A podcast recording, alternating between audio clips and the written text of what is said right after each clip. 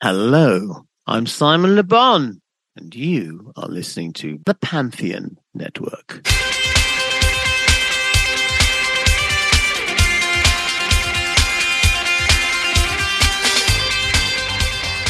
Hey, I'm Nick DiMatteo, and welcome to Season 5, Episode 38 of Music is Not a Genre, MXG. Those hand gestures are becoming second nature at this point. Oh, it only took me 38 episodes. Thank you, as always, for watching and listening. Please take a moment to support this podcast at patreon.com slash music is not a genre. You can try Patreon for free now for a week. Go on there patreon.com slash music is not a genre and just give it a shot see if you like it and then forget about it and just let it you know just let it bill you for the next like several years that's that's what a lot of people do anyway so i'm going to recommend that and the reason i'm saying all of this is because i do what i do with no budget really this is a this is a no budget operation not just for the the, the podcast but for most of the music i do have a little bit of the budget for the music and it can't happen without your support.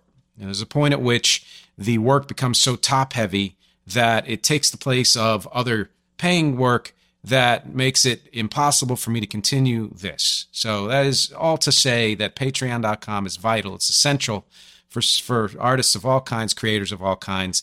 And if you love or like this podcast and REC's music and all of that, please take a moment to support patreon.com slash Music is not a genre for as little as $5 a month. And again, you can try it out for free for a week, no obligation. As you know, you probably won't forget. You can cancel it if you need to.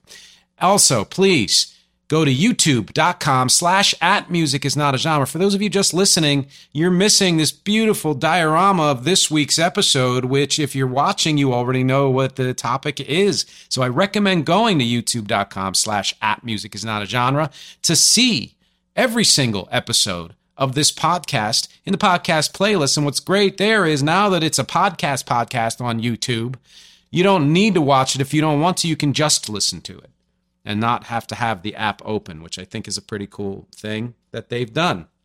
And there's a whole lot else there. Uh, clips of live music and a whole bunch of other things. Please subscribe and like and share and all of that and comment. Please comment. NickDimatteo.com is my hub. You get everything there, including t shirts. If you go to the shop menu button there, it takes you to my t shirt site where you have Rec and MXG and a whole bunch of other artwork on 24 shirts, four different styles two short sleeve, two long sleeve. One has a hoodie, uh, so many different colors. Uh, there's a discount right now. Uh, if you go uh, summer 2320 2320 summer 2320 all one word, you get 20% off through the summer. So please consider that. And finally, please listen to and support my band Rec at recarea.bandcamp.com. A long intro this week, but there's just a lot of important stuff going. I feel like this has been the best season of MXG so far. And I love that you have been bearing with me with my super busy schedule. And that's why I have been presenting to you some great interviews on, you know, because I love those people, but also in weeks when I don't have the time to maybe put together a full episode and so many other things. So I really appreciate that. And uh, that said, we're going into a topic this week that's near and dear to my heart, and we're just, just a normal old episode of MXG, season five, episode 38. And the title of this is The Cure. Why can't I be them? You have to you have to emphasize that can't. You know, if you know the song, it, it's that's not how it's sung. So I'm like emphasizing the can't to say, why can't I? You know, and there's a reason for that. Of course, there's always a reason for my subtitles. But why am I doing this podcast this week? For, you know, what are the reasons for that? Well, there are three. One, they deserve it. Setting aside that the Rock and Roll Hall of Fame is just an institution, whether or not they were inducted, and they were in 2019, uh, they deserve iconic status the way other bands uh, that started in the 70s and made their claim to fame in the 80s and 90s and beyond do, like U2 and, and people like that, Prince. Number two, they're in my rotating top five. If you know anything about me, and you uh, you probably know too much, one of those things is that I say I have a top five. It generally means that they rotate in and out. There might there are a couple that are always in there, and there are a couple that float in and out. I would say The Cure may even be in my top three. Robert Smith is one of many icons of mine who just happens to be around 10 years older than I am. It's kind of weird. Like Prince was like that, and uh, Bono is like that, and there I think there's a couple of others. And I think there's a there's a certain type of influence that happened with people of that age that really hit home for me. And and of course Robert Smith and the Cure is one of them. And and let's make a note before I get into anything else. He's been with Mary Poole for like 50 years. They met when they were 14 and he's 64 now. And they've been married for 35 years, which I think is pretty awesome.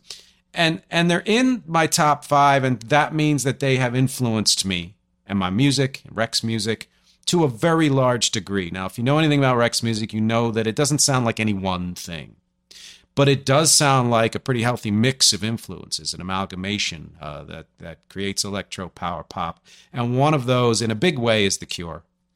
And it's also possible that my general mix of instrumentation most closely resembles The Cure than any other band, in that there's a certain balance of live instruments and electronic instruments, and uh, even uh, certain you know echoes and and reverbs and ambience, and, and, the way things are produced, the way the guitars and bass you know come out, the the mix of music, the the eclecticism in what I do. Uh, it, it, goes in different directions in some ways than the Cure, but it's very kind of cl- closely uh, akin to The Cure. And the third reason I'm doing this episode this week is because last night, and I'm recording this on June 21, 2023, last night, June 20th, I went to Madison Square Garden and I saw The Cure live, which was the first time I had seen them live in a very long time. Now, for those of you just listening, I'm going to say this I'm wearing a t shirt that indicates how long it's been since I've seen them live. And if you know The Cure, and you know the Kiss Me, Kiss Me, Kiss Me tour, then you know how long it's been. Uh, so, you know, let's say I'm fairly sure that Robert Smith was not married yet when I saw The Cure.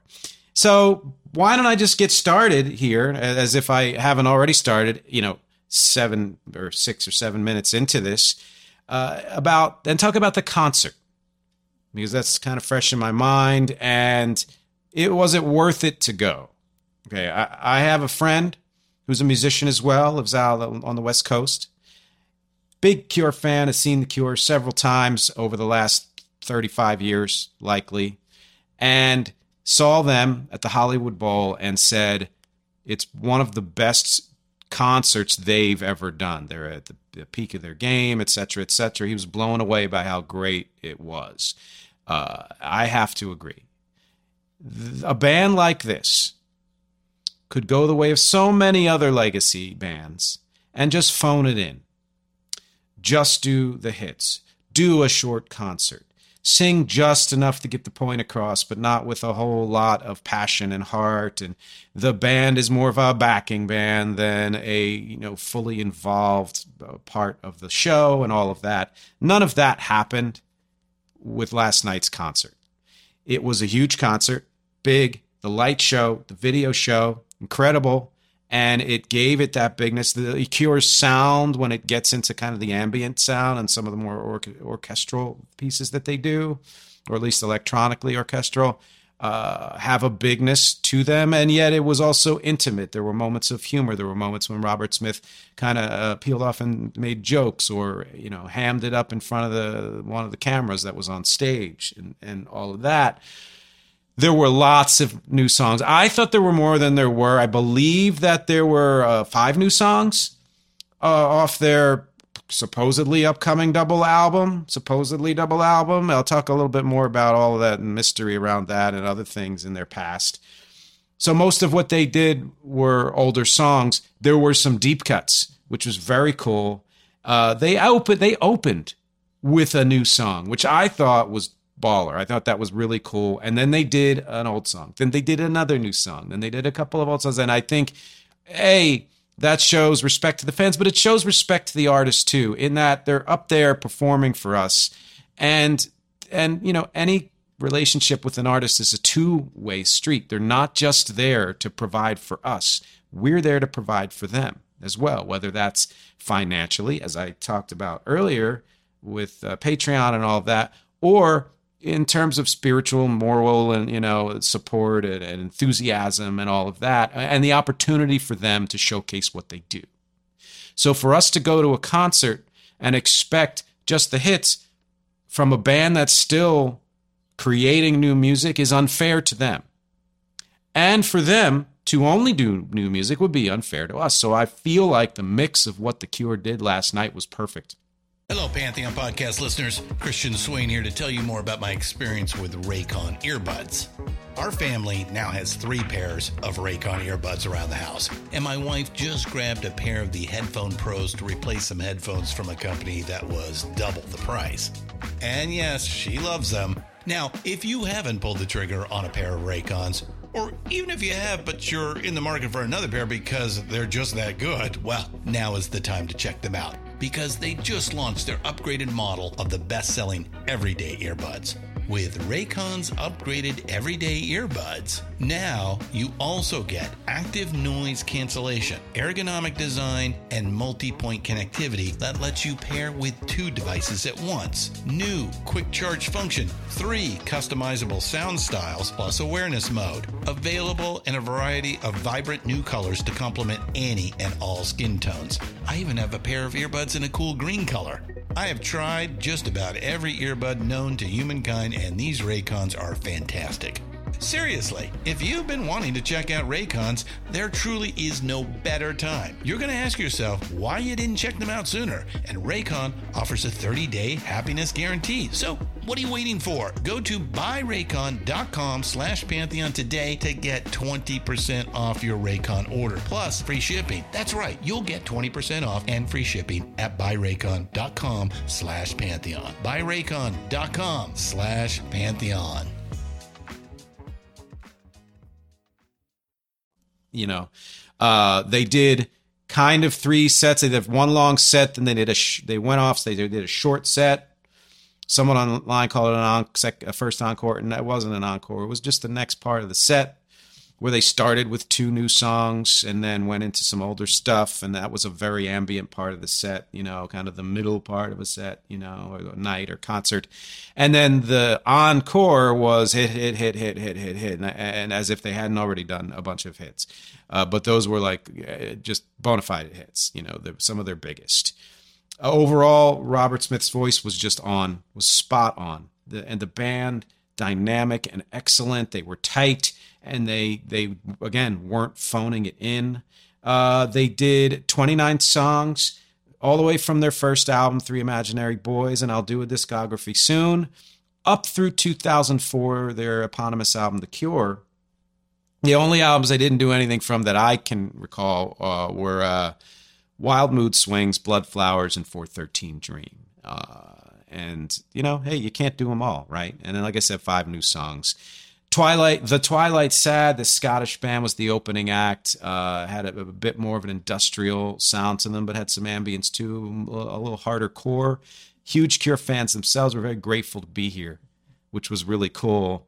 Uh, they have a connection to the band Frightened Rabbit, which I didn't know. I believe their drummer, it was it, uh, was the brother of the main dude in Frightened Rabbit who ended up committing suicide a few years ago. So it was just this interesting connection with a band that is itself uh, deliberately hardcore and depressing, opening for a band that is known to have been at times, uh, you know, downbeat, depressing, and, and all of that stuff. So it's just kind of an interesting swirl going on there, and yet didn't dim the night really in any way. And it, it was a cool opening act to see. Uh, there were a couple of people there who there was somebody exiting said they thought it was self indulgent that The Cure did songs from their new album. And that is, to me, and I'm going to say this because I've said this about people online and forums, that's not a real fan. That is somebody who's a mercenary who is in it simply to absorb the music because they think it's made just for them. You know, and I mean, listen, Robert Smith's probably way more generous about this than than I would be. He was just really beautiful and in a great spirits and and said uh, this was fucking great, thank you at the end, and just had a great time and loved every minute of it. He's loving every minute of it. But I have to say, if you're one of those fans who's listening to a band who's still creating new music and you begrudge them the opportunity to play that new music, you're not a fan. If you're one of those fans who, oh, they peaked in 1985 or 1989 or, or 1992 or whatever, you're not a fan. You are you are a mercenary who is maybe a half of a fan, and that's fine, you know, because life is short and it's not that big a deal. But from a music standpoint, we do, we would not we would not get along, uh, you know, uh, in terms of that mindset. So I had to put that out there. That's my editorial. That's my Andy Rooney moment uh, for those older people. Uh, all right, so a little history in the music. The Cure were in middle school when they got on stage under the name Obelisk in 1973. They then formed for real as a band called Malice in 1976. The following year, they changed their name to Easy Cure when uh, the drummer Lol Tolhurst uh, had written some lyrics on a bunch of uh, on a paper, and they they ripped the paper up and put in a hat, and what they pulled out were the words "Easy Cure." They didn't love it, but they stuck with it. Uh, then they decided uh, they, was a little too American hippie-ish, so they uh, Robert Smith knew there were a lot of bands at the time putting the in front of their uh, name, like the Clash, the Knack, and, and all those, uh, which happened again in the early 2000s with, you know, the White Stripes and the Strokes and all of that. And wanted to do that and didn't and thought the Easy Cure just sounded not good. So cut Easy, and that's how they got the name The Cure, which happened in 1978. Uh, and other than a brief hiatus in the early mid 80s, Simon Gallup has been with the band from that point on and is still with them and did an amazing job last night. They, to me, had a similar trajectory to U2, where they knew each other when they were kids. They formed, they had a couple of different names. They got together in earnest in the late, late 70s and then released their first album proper right around the turn of that decade. And then had similar peaks in the 80s. Had a similar, like, seminal album in the late 80s, early 90s had more things going on in the 90s and then they, their paths diverge they're both still creating new music it's it's an interesting parallel and i thought that that was uh, worth mentioning in december 1978 they released their first uh, single i believe it's called killing an arab which is on uh, diorama time and for those of you just listening i have here several cds a cd box set and three lps which is almost my entire collection. There's one CD I can't find and a cassette I didn't bother pulling out, but it's a pretty good representation. And if you look over my right shoulder, you see this old dude staring at me, staring at the sea, standing on a beach, or whatever you want to call it. It's one of those, both of those. The singles uh, collection that came out, we'll talk about a little later, opens with Killing an Arab, but it doesn't anymore because there was some form of censorship because people people misunderstood what that song was meant. And it was about um, uh, Albert Camus' book, The Stranger, and it was his interpretation of what happened in that book, etc., etc. Censorship is dumb on every level, uh, but you can't find it on any of the streaming services. I have it here on LP. I'm sure you can find it on YouTube, most likely. Uh, one thing I've always loved about the the Cure, just to kind of break from this history, is that they find a way to merge love with melancholy, and yet it's not always about uh, unrequited love or rejected love or or failed love. It's about even successful love, and yet there's a melancholy involved in there too. Which, if you substitute the word uh, love with life, you could say the same thing. And to me, that mix kind of represents the truest version of love and life, which is there's always a bittersweetness and a, and a, and a melancholy to it because you know it has to end. You know there's peaks and valleys and all of that, and so I, that's one of the reasons I think why I gravitate towards what the Cure does. Uh, as far as sound, and the reason I'm breaking here right before I talk about their discography and what happened after their their single that came out in December '78 is that they weren't what they became. And then what they became, they weren't much they weren't after that. And what I'm saying is we know them and a lot of people don't know the Cure. Will say well they're a goth band because a lot of what goth became came from what the Cure did and what band like Siouxsie and the Banshees did and Bauhaus and all of that but but very very much so the Cure and the pale makeup and red lipstick and the crazy hair and the dark colors and all of that. But they they started out as a post they started as a punk band that morphed into a post punk band. And if you listen to some of the Easy Cure demos, they just sound punk. They frankly just sound punk, leaning in towards post punk.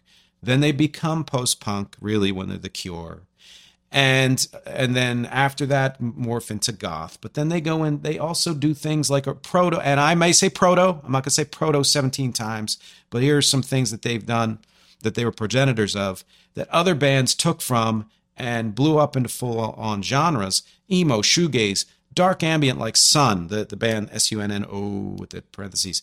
Dirge rock new wave synth pop dark wave post rock art rock dream pop ambient like Sigur Rós mope rock it did all of that, all of that, and more. again, one of the reasons why I love them, and it's the type of band I gravitate to. As you know, I prefer bands that don't stay in one lane. Or if you're going to stay in one lane, go full out and do it amazingly well. Although, again, I'd still prefer bands who don't stay in one lane the way REC does.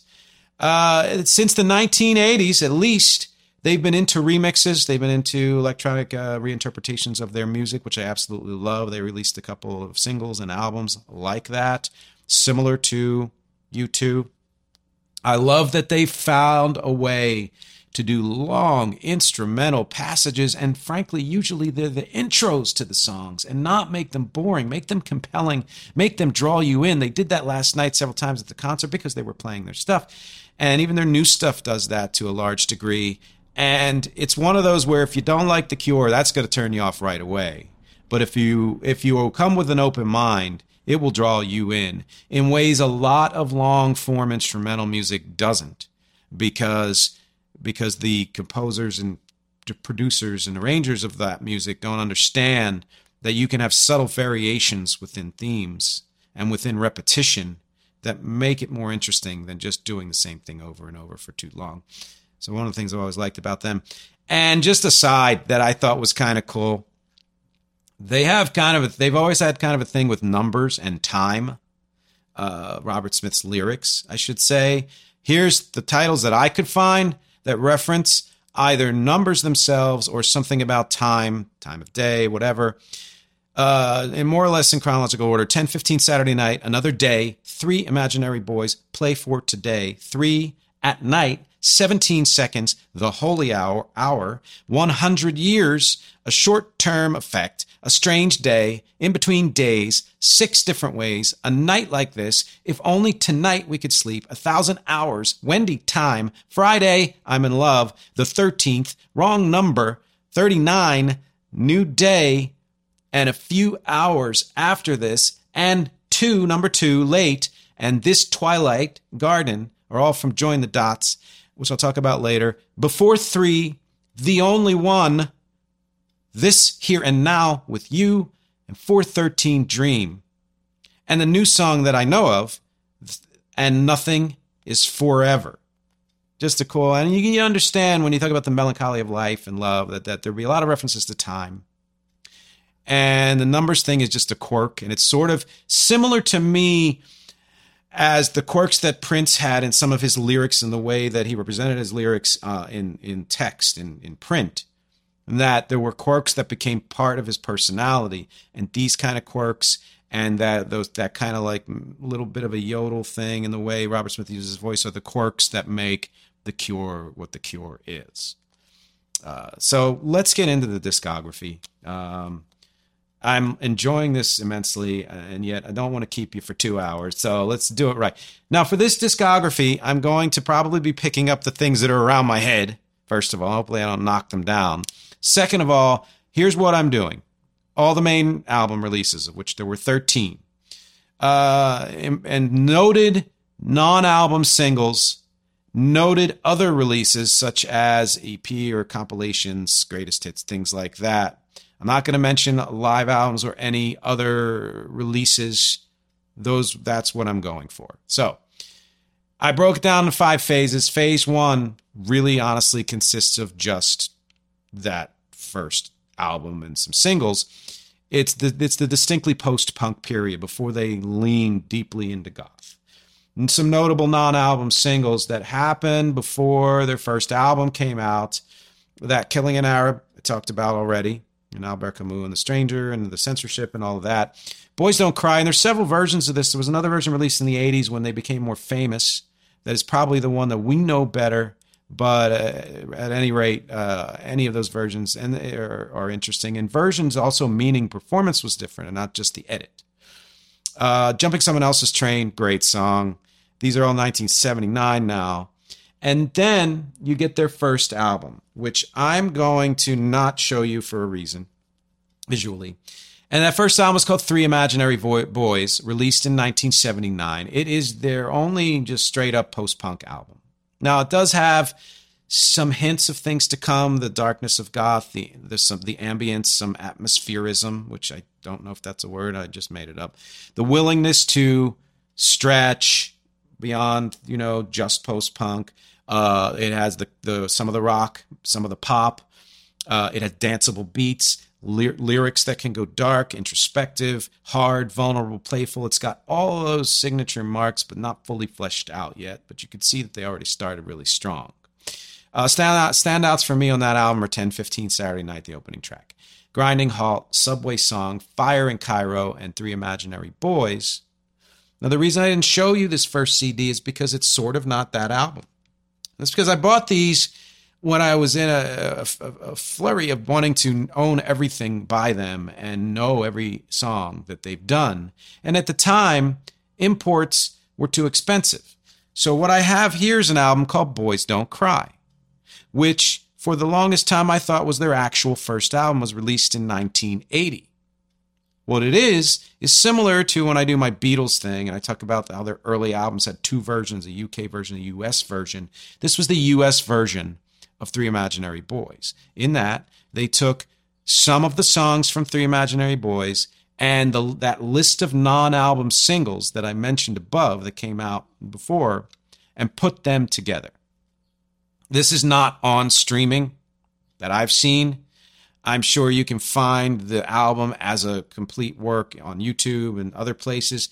I don't know that it's that important because all the versions of what's on here are on either again the, the some kind of singles compilation or Three Imaginary Boys. But I thought it was worth mentioning. Uh, any suggestions as to where to put the CDs when I'm done? I'm going to throw them down here just for fun.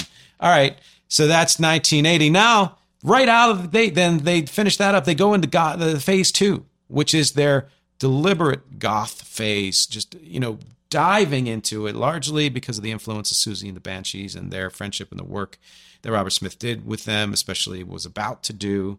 Same year as Boys Don't Cry, the year after Three Imaginary Boys, they released an album, 17 Seconds. What just a, a really esoteric and, you know, obtuse album cover. I absolutely love it.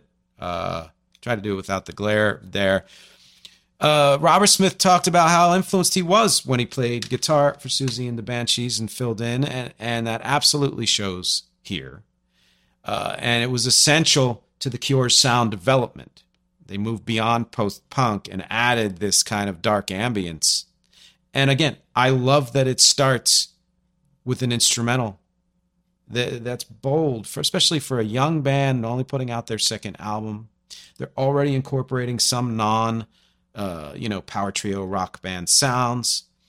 This is the album that started their long intros for their songs, long instrumental intros, which awesome. This is when Simon Gallup joins on bass, and side two of this album is insanely good. Uh, I don't know that I would recommend start here for the Cure if you don't know the Cure, but if you want to get into where did they, you know, how did they develop their goth sound, I would almost recommend just starting with side two of this album. And if you're not sure which, you know, look it up because it doesn't show you that on streaming, of course. Stands out, standouts to me on this album are Play for Today, In Your House, A Forest, which was a single, M, At Night, and 17 Seconds. Brings us to their third album, Faith, released in 1981. Really of a piece with 17 Seconds. It's, you know, that esoteric cover that looks a little bit like a thumbnail. I honestly did not look up what it's supposed to be, but uh, someone can tell me in the comments what were these covers supposed to be on on uh, 17 Seconds and Faith.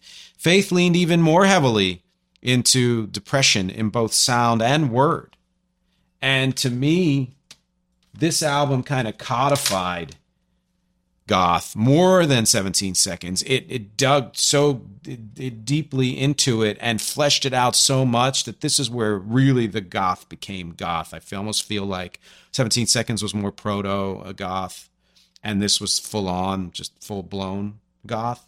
Standouts for me on this are primary other other voices doubt the drowning man and faith. And then right after that they release uh, a single that still has a very it's a goth single but it's a single. It, has got it's got some pop hookiness to it and it's charlotte sometimes. Cool video if you want to look it up. This was also 1981 and really this was their uh, first standout single in my book since those non-album singles that came out a couple of years before uh, killing I are jumping someone else's train um, boys don't cry and uh, what was the what was the fourth one? Um, three well geez I don't remember it. Uh, oh, no, that was it. Okay. There wasn't a fourth one. So that sums up 1981. 1982, they get to their final goth, like full on goth album. They would certainly revisit goth. Uh, pornography. Interesting that there's more color in this cover, even though it's still, you know, obtuse, obscure, esoteric, whatever and that their faces are starting to show up. It's as if they're kind of coming out of themselves and showing, well, here's what we can do, and we can do a little more of it. It's even more goth. It's even there's even more darkness to it. I think the song "Cold" on this may be the quintessential goth song. In fact, there are other bands that were were actually just goth, and you may start with them if you know goth better and want to, or don't and want to get to know what goth is. But as far as the Cure and as far as really goth in general, I think the song "Cold" from Pornography is a great place to start. Uh, I think this is their best goth album, where all of the things that would define a lot of the Cure sound really started to come out here in the same way that their cover was color, and you start to see their faces, even though their faces are, you know, blurry and distorted and all that, kind of like uh, uh, Rubber Soul, the cover of Rubber Soul. Uh, the the arrangement and the production and the lyrical and melodic tropes that that that would show up on all their subsequent albums, a lot of that to me, it really came like gelled on pornography and the flange just flange. If you know anything about flange, you'll hear a lot of flange. Side one to me of this album, absolutely amazing. You put side one of this with side two of 17 seconds, you've got like a perfect album. Standouts 100 Years, A Short Term Effect, The Hanging Garden, I always love that song, Siamese Twins, and Cold, like I talked about. Which brings us into phase three. Uh, when they decided, or I assume Robert Smith, but I think mainly, uh, well, the band in general, that they wanted to do more than just goth. They started. I call this phase veering pop. They weren't straight up pop. They they they at times have done straight up pop songs, but they never really have been straight up anything.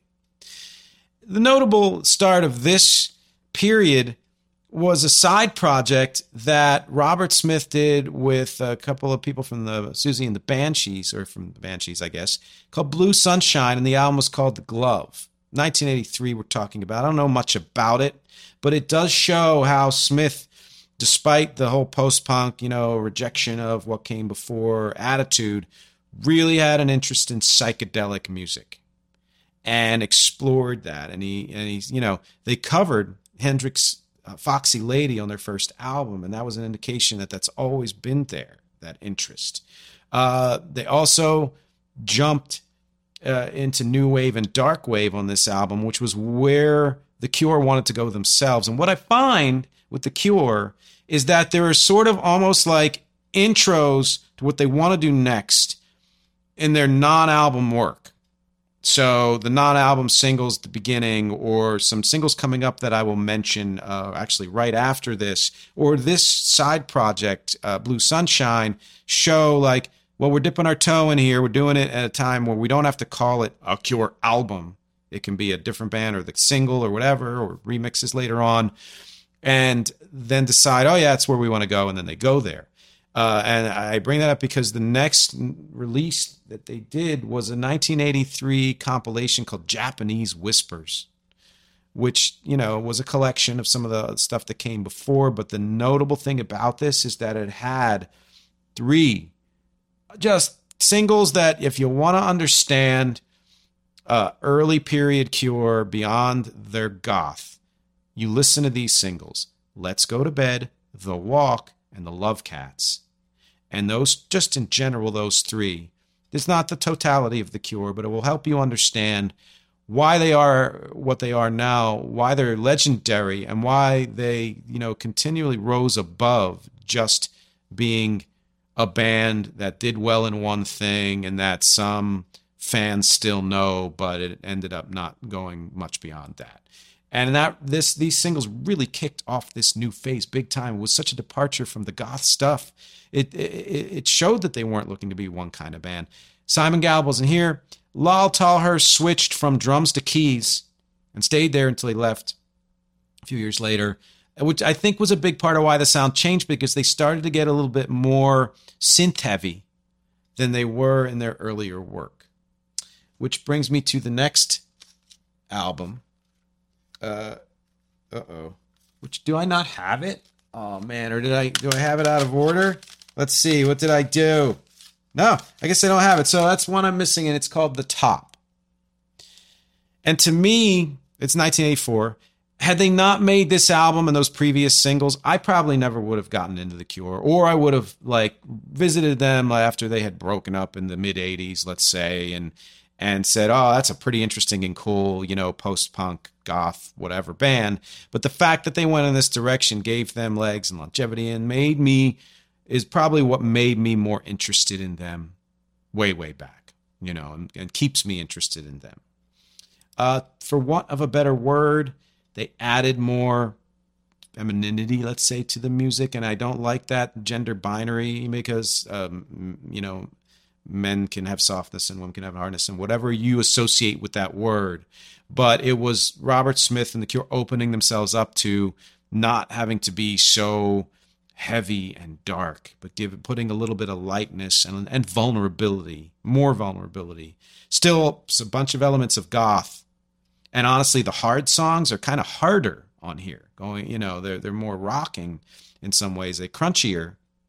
But then there's so many cool sound additions with the synths and flute and yes, some elements of psychedelia, whatever you, however you use that word, and uh, more flange and all that stuff, and chorus and everything. And the standouts to me on uh, the top are Bird, Bird Mad Girl, Dressing Up, and drumroll please, The Caterpillar. An amazing song, The Caterpillar. Is it's one of those songs. It's it's it's got a tweeness to it. I've always loved the word twee. And the way The Cure does Twee is pretty freaking amazing and very different from the way Belle and Sebastian did it later on, but related, I would say. And the reason I drum rolled this song is not just because it's a great song, but because there are two songs at the end of this episode. The first is an original of mine, which I'll talk about later, called Shoot to Kill, heavily influenced by The Cure, among other things. The second is a bonus song, which is a live acoustic rendition of the song The Caterpillar that I did uh, on one of my live, uh, you know, uh, online performances, and I deliberately did that performance like eighty percent to imitate Robert Smith and The Cure, but on acoustic. And I think you're really going to enjoy it. I'll talk about it a little bit more later at the end. Uh, Banana Fish Bones is another great song from that album. It's great weirdness and great mix of sounds. And honestly, the stuff on REC's new album is a lot more like what's happening here on this album with the combination of hardness and rock and softness and synth and and danceable and funky, like all that stuff. There's a song on there called "Wait Too Rough" uh, that I haven't finished yet. I'm finishing it in the next week or two. That really feels a lot like what's going on here on this uh, album, "The Top," even though I hadn't listened to it in years. So that's how much influence there's been. And then the song "The Top" itself, uh, also a standout song. Which brings me to the most important album in their catalog for me. And that is The Head on the Door. This is like U2's Unforgettable Fire, where you can say, critics can say, fans can say that there were albums that came after that were more definitive, that were better, whatever, however you judge that. Not for me. This album, and I'll talk about my top picks for The Cure at the end. Uh, it, it, this is at the top for me. It will always be. It's a perfect album for me. There's not one song that I skip when I listen to it, and it it sunk into me so quickly that whatever they were going to come out with next, I was going to eat up completely, even if they went in different directions, and they did. You know, it, to me, I think Pornography was their first out and out solid album, and the top was important because it broke new ground and and gave them permission to go in different directions in significant ways. To me, The Head on the Door was their first truly great album, like truly just absolute great album. And the first album where it was clear that they weren't just going for being a good band, being an interesting band, being a band that can mix it up and do different things, but they were going for greatness and they were going for success. And it was, yes, I confess, the album that introduced me to them. I got into them before this t shirt, this Kiss Me, Kiss Me, Kiss Me, which we're getting too soon anyway. This was also when Simon Gallup returned. And what's interesting there is that it is indicative of how, other than Gallup, everybody else in the band, it's like a freaking revolving door. Unlike U2, something not like U2. That that Smith and and Gallup, other than again that brief period when Gallup left, uh, were really the stalwarts here, and still are. And I find that cool. You know, uh, let's see. So yes, his bass again, and you'll hear it on the song "Shoot to Kill." You'll hear it on a lot of what I've done in the past. It, that that kind of walking, talking bass, that melodic bass, huge, just absolutely huge and beautiful. Standouts, okay. In between days, which they did last night, awesome. They did a bunch of these. Uh, there are songs and bands that I don't like, songs, bands that I like, songs and bands that I love, that I really love but I don't aspire to be like them. I might grab a little influence here or there, but I don't want to be like, ah, oh, I need to, you know, emulate. Then there are songs and bands I am inspired to emulate, amalgamate, incorporate, absorb everything and put it into my music and be a part of that and have them be a part of me. For example, with Prince, uh, when the song When Doves Cry came out, I knew I was going to need to, you know, in- incorporate anything else Prince did into what I was doing. With U2, it was probably the song Bad from Unforgettable Fire and that whole album in general. And with The Cure, I know I heard other songs. I heard Boys Don't Cry and all those other singles, etc. I liked them. I listened to them. I enjoyed them. But when In Between Days hit me, it never quit me. And to this day, when I listen to it or when I play it, and there's a link in the text not just to my my original, not just to the Caterpillar performance, but to my full acoustic set tribute to the Cure. And you'll hear me do in between days there. I still tingle. I still get the chills. Like just like U2's bad when I hear it, I get chills. And and that's why I had to take take a moment to talk about in between days. Honestly, all the tracks I, my standouts for me again, I can't pick. I can't. I have no point to listen to them. You can start to hear on this album why they were such an, a noted spoken influence. Billy Corgan says on Smashing Pumpkins. You can really start to hear it on this album, even though some of what they did before bleeds into the Pumpkins too. But uh, yeah, the head on the door. If you like the head on the door, I think you'll just generally like the Cure. But I could be wrong. You know, for just like my friend Rich said, for some it's a different album. The entry album's different for everybody. It was that for me. Now, next album. That was 1985. Uh, the next album is actually behind me. The dude staring, standing on a beach or staring at the sea. I think was the CD name version. The singles, 1986. Prior to, frankly, their big, huge success period which is why it's cool and why it is one of the I don't rank it because it's a compilation album, but it's uh, probably the second most important album of theirs for me because uh, it introduced me to all their amazing singles and the work they had done before uh, Head on the Door without me having to go out and buy all those albums or cassettes at the time, or, or you know, I don't think they were on CD quite yet. And to me, it's the place to start. There's two albums I'm going to say if you don't know The Cure, don't know if you like them, don't know where to start. It's overwhelming. They've been around for 45 years. They have 13 albums and odd, so many other odd releases. You start with A, Standing on the Beach, Staring at the Sea, and B, an album later on I'll talk about called Galore. It really like it, you, you you absorb the music on this album here, and you'll know right away whether or not you're going to like this band, and you'll understand the band fairly well. Honestly, you know it's certainly not everything.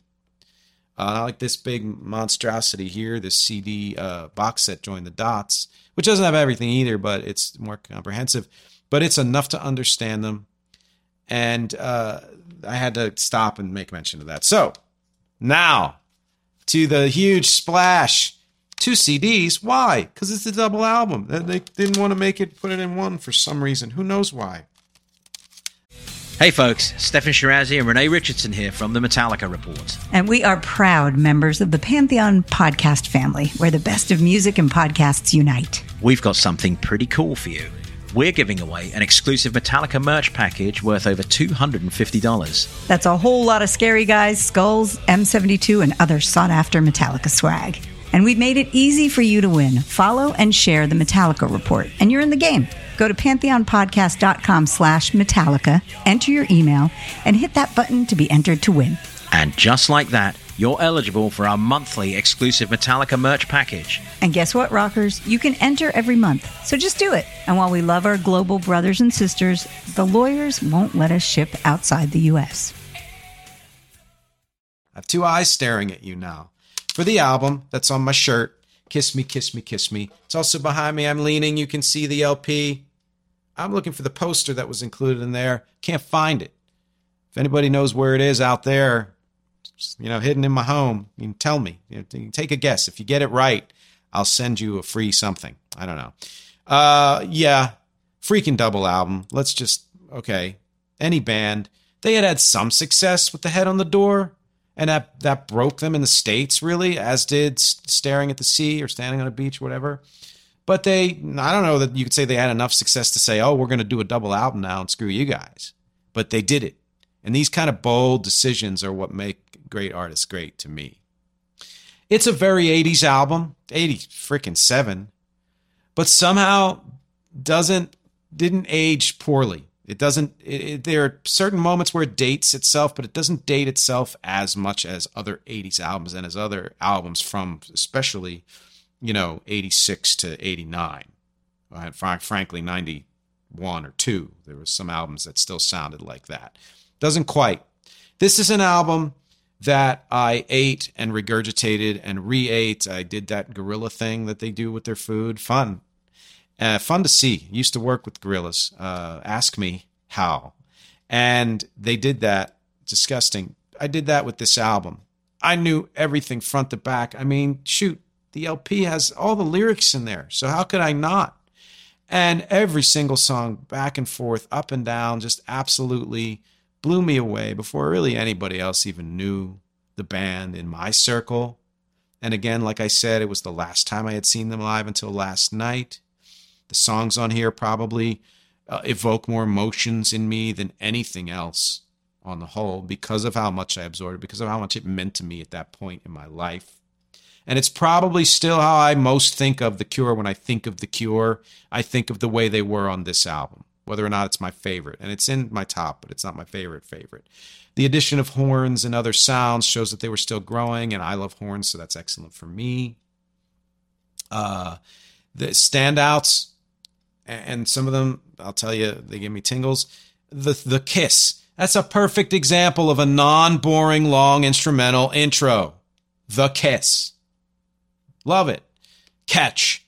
Uh, that song gives me real tingles. Torture. Why can't I be you? Still gets. I.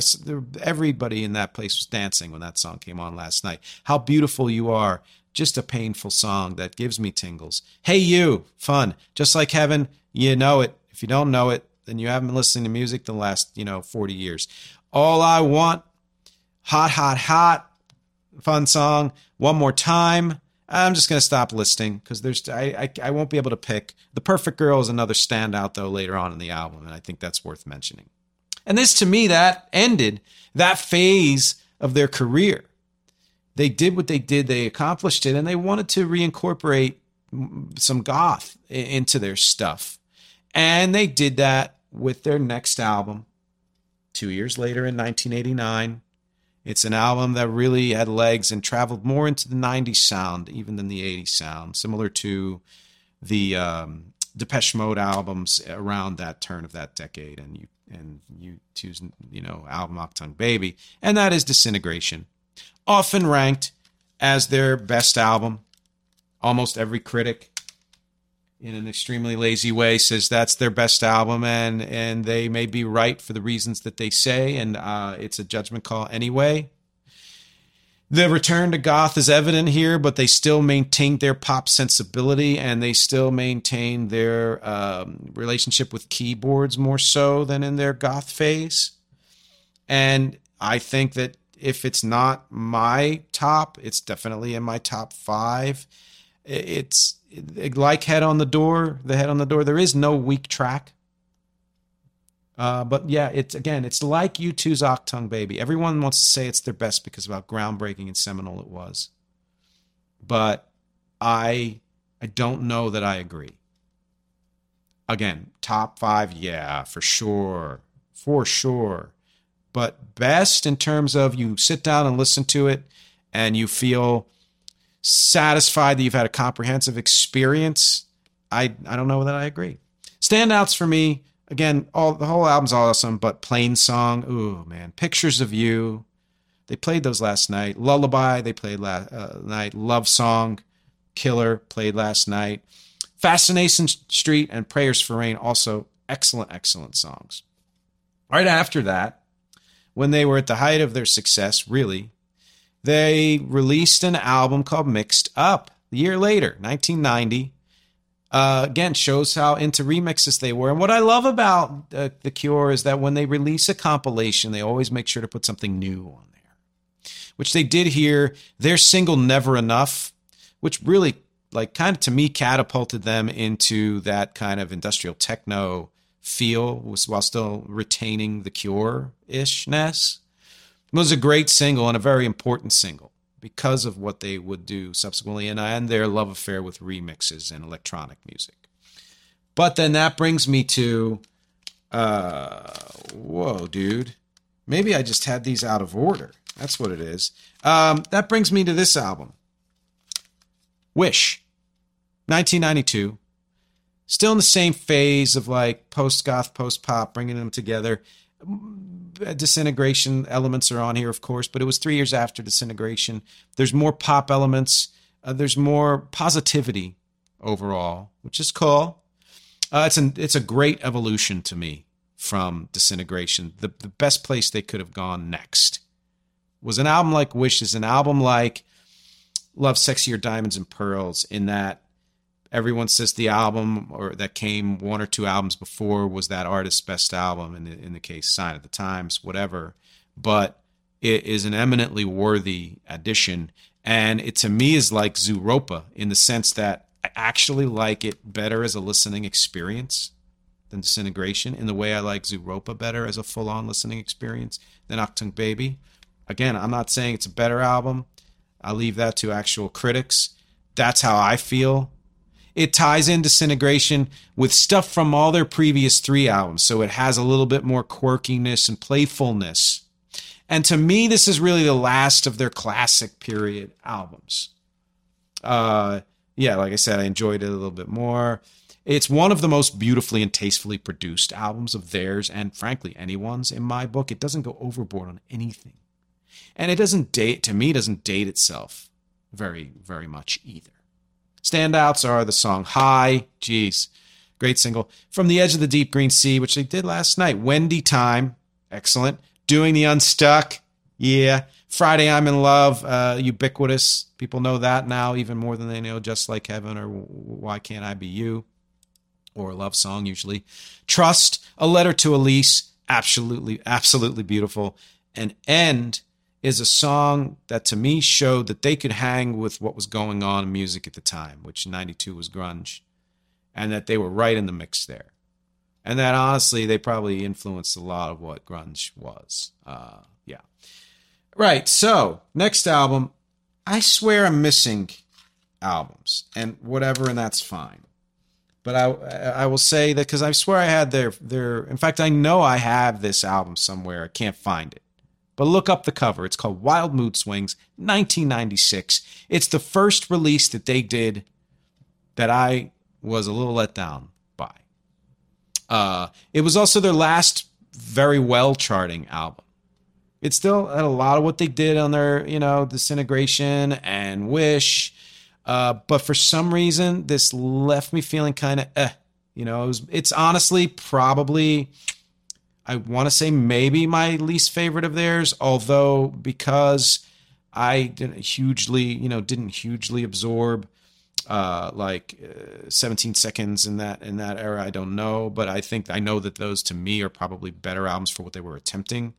So yeah, this might be my least favorite. And it might have been the timing. It might have been I was into something else at the time. Who knows? But it's also partly because I just didn't love the chosen singles. Mint Car was okay, but it seemed to be trying too hard to be kind of like an old Cure song.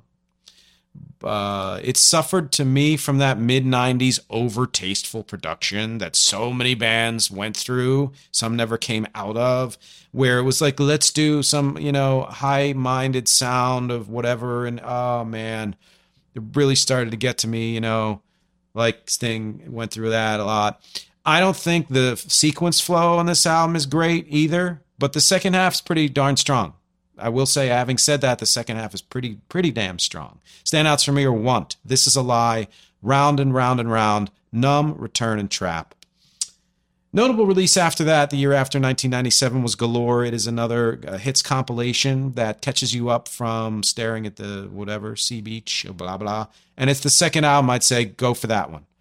Standing uh, on a beach, staring at the sea, and Galore. Those two albums, start there you know, and they had a new single on there, Wrong Number, which to me, that single was kind of better than the entire album that came out before, Wild Mood Swings. Uh, really good single, really strong single. Bring me to Phase 5, which is what they've been in, although I haven't, no one's heard their new albums. Who knows if this is a continuation of that phase or a new one.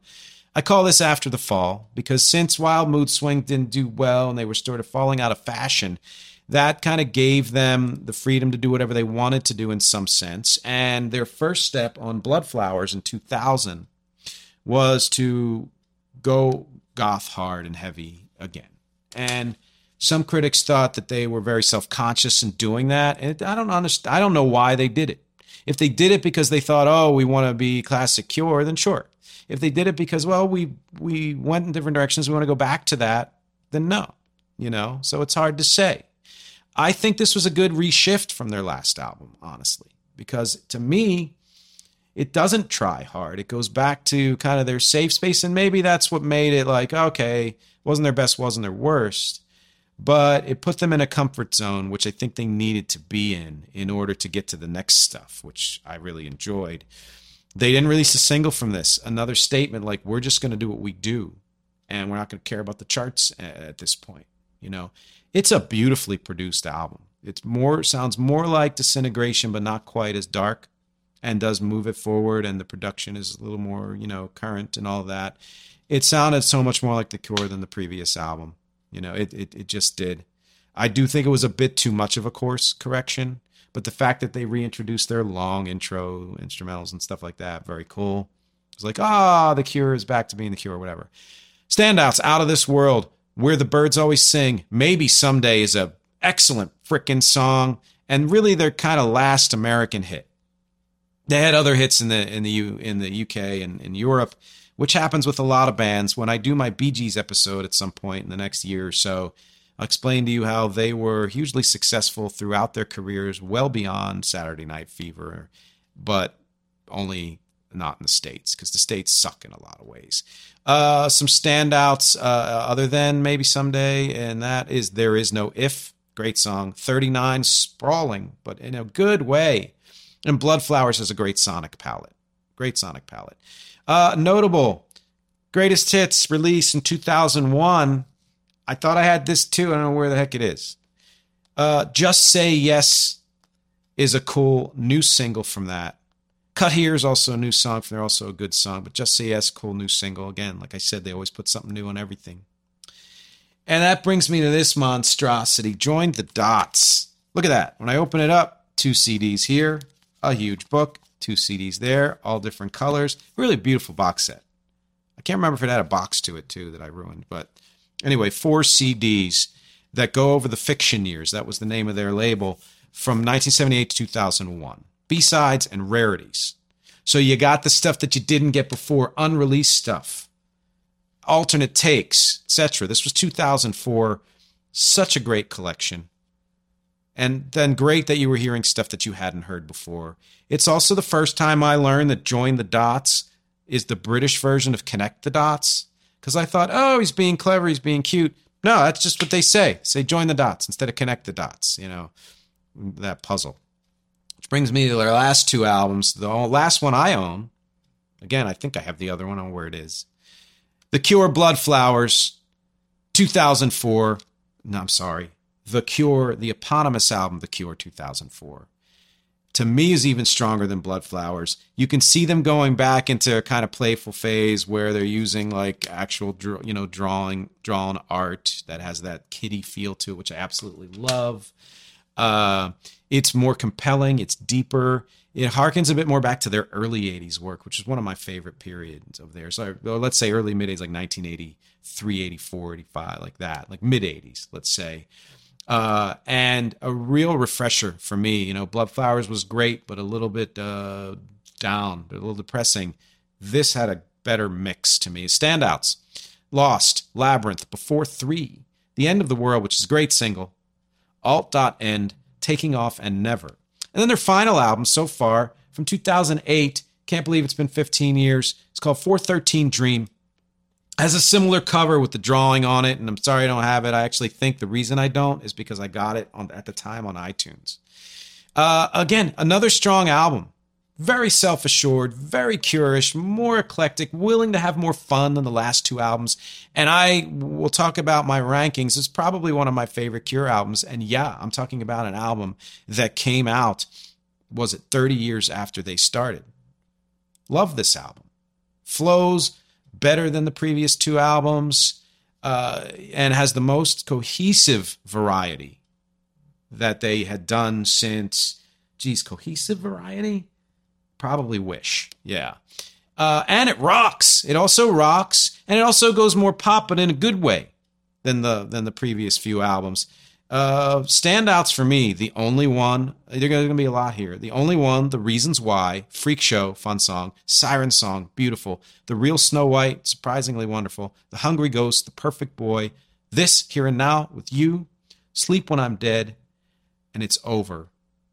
Just really no weak tracks. No weak tracks on this album. Again, one of the top, one of the maybe three or four albums in their catalog that has not a single Passover track. And then 2008 passes and they do a lot of stuff. They tour a lot, whatever, and they take breaks. They talk about releasing new things. They talk about releasing a few years later 414 Scream. Never did. Uh, that's a penchant of theirs is to talk about releases and then not do them or to delay doing them, which is where we are now. They did a single in 2014 called um, "Hello Goodbye," which is the Beatles song they they paired with James McCartney, Paul's son, for um, a Beatles tribute album where you know famous artists covered their songs, and then uh, since then they've collaborated with I think did they collaborate with Alvvays or Chvrches? I think collaborated Chvrches. That's what it was. The, one of the bands where there's V's in the name, um, and really nothing until the talk of the last six years that a new album was coming out, and here we are. And now they say this year it's going to be a double album. It's going to be Songs of a Lost World, I believe is what they're saying it's called. Heard some of the songs last night and I am I'm compelled. There were a couple that I thought were real, you know, they had some glue in there, and there were others that sounded just so much like their sonic palette. Can't tell where the whole album's going to, double album's going to go, but you know, of course, I'm going to listen to it. Which brings me to the last couple of things here. My top five, and five is in quotes because there's seven here, and that is The Head on the Door. Yes, nothing compares. Kiss Me, Kiss Me, Kiss Me, not because I think it's a better album than some of the other ones, but because I lived it and it lived in me. Wish, I will rank as third above my fourth one, which is Disintegration. I just will. And the fifth one is the one I just talked about, 413 Dream. Might be a surprising pick, but I'm telling you right now, give it a listen if you like the Cure. You'll love this album. Uh, pornography and the top would be six and seven to me, and I may reverse those. I don't know, but those are my tops. And honestly, that only leaves six other albums that I didn't mention, and those, you know, a bunch of those are freaking great too, and some, you know. Now that brings me to, to, to, the last two songs. My song that I'm picking for this is a song called "Shoot to Kill" off of uh, originally "Distance to Empty," but also on REC's new album, RECcollection, the best of Wreck 2007 to 2020. Remastered version. Listen to that one. That's the link I have. And it's also streaming everywhere. I could have picked so many. I could have picked Don't Get Me High, Little White Lies, Silence of the Disabused, Micheline. There's so many other songs of mine that I could have picked as uh, Cure influenced songs. Uh, yet I'm picking Shoot to Kill partly because I picked those songs, some of those songs, and partly because it has this uh, like the perfect mix of keyboard sounds rockness, alt rock, whatever, ambience, the sound of the guitar, the guitar solo itself, the style of the bass, the fact that it's a dark song with dark lyrics, but it has a danceable beat to it. It has some electronic elements to it. Everything about it. It's called Shoot to Kill, and it's uh, uh, right after I had a, a relationship that fell apart. And it was the first line is if I fall in love again, it'll only be because I let my guard down. So there's a vulnerability in there, but there's a there's a there's all the things that, that that are hallmarks of the cure, but in my own way, in REC's own way. And you have to listen to it to find out why I called it Shoot to Kill. And after that is the bonus song, which is my live acoustic take on the Caterpillar, which I talked about before. You will hear me deliberately sounding like Robert Smith. I make my voice like Robert Smith, but if you click the link on the full concert, you'll get a bunch of other Cure songs and a few of my originals that I felt fit into the Cure mold. Uh, and I don't think I I don't think Shoot to Kill was one of them. I, I honestly, uh, but it's all an acoustic live show on video. Uh, give it a listen.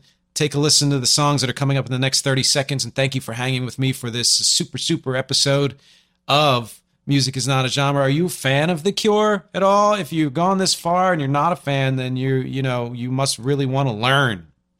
If you're not a fan, is it because a you don't know them, or b a lot of people uh, take issue with Robert Smith's voice, and to me, a voice is either love it or you don't, and the voice is what draws you into an artist, other than instrumental work, you know, and and uh, that is so distinctive that if you're just not into that voice, the way some people aren't into Billy Corgan's voice, etc., then you're not going to get into the band. I understand. If you are into the band, do you have favorite eras? Do you have favorite songs, or do you love everything about them? Uh, like, I'd love to know all of this because, as always, my objectives here are music, conversation, and connection.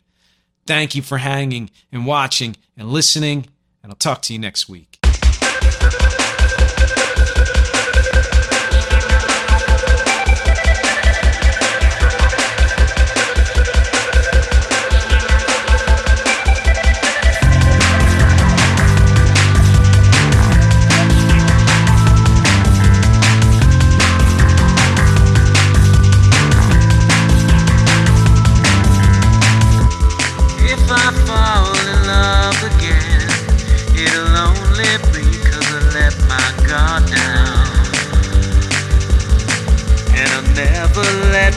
guard down.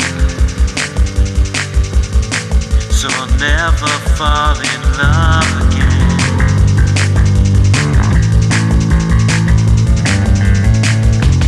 If I